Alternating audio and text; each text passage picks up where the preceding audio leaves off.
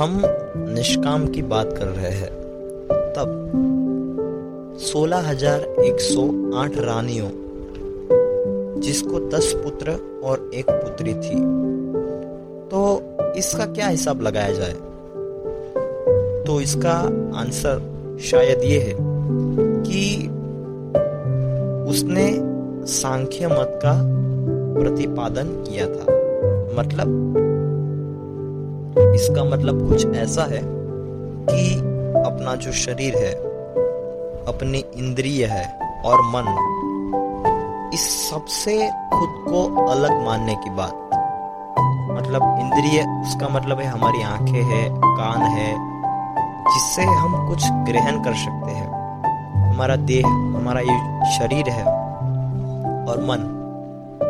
हम जो क्रिया कर रहे हैं, उसमें खुद को कर्ता नहीं मानने का।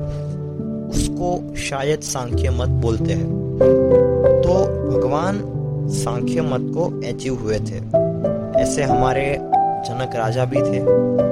जो जनक राजा थे, वो गृहस्थाश्रम में रह के भी मतलब गृहस्थाश्रम में वो है, लेकिन उसने खुद को उसमें अचीव नहीं किया।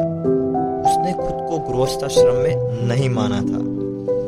इसलिए वो सांख्य मत को अनुसर के निर्लेप रहे। और वृंदावन में योग कला को अचीव हुए। उसने स्त्रियों को संग करके भी नैष्टिक व्रत ब्रह्मचारी रहे।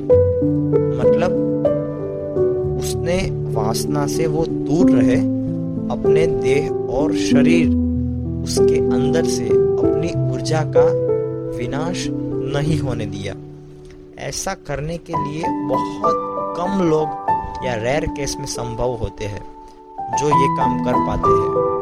नर नारायण ऋषि, वो भी एक बहुत बड़े ऋषि थे और अभी भी उसका उदाहरण देके सब कहते हैं कि उसने ये काम किया था। वो बहुत मतलब उसके अंदर काफ़ी एनर्जी थी। हमारे विष्णु अवतार और ये जो बड़े बड़े अवतारों के अवतारी है, उसने ये काम किया था। उसका मतलब कि किसी भी वासना में बंधने के बिना किसी भी किसी भी मतलब कोई वासना जिसके अंदर नहीं है।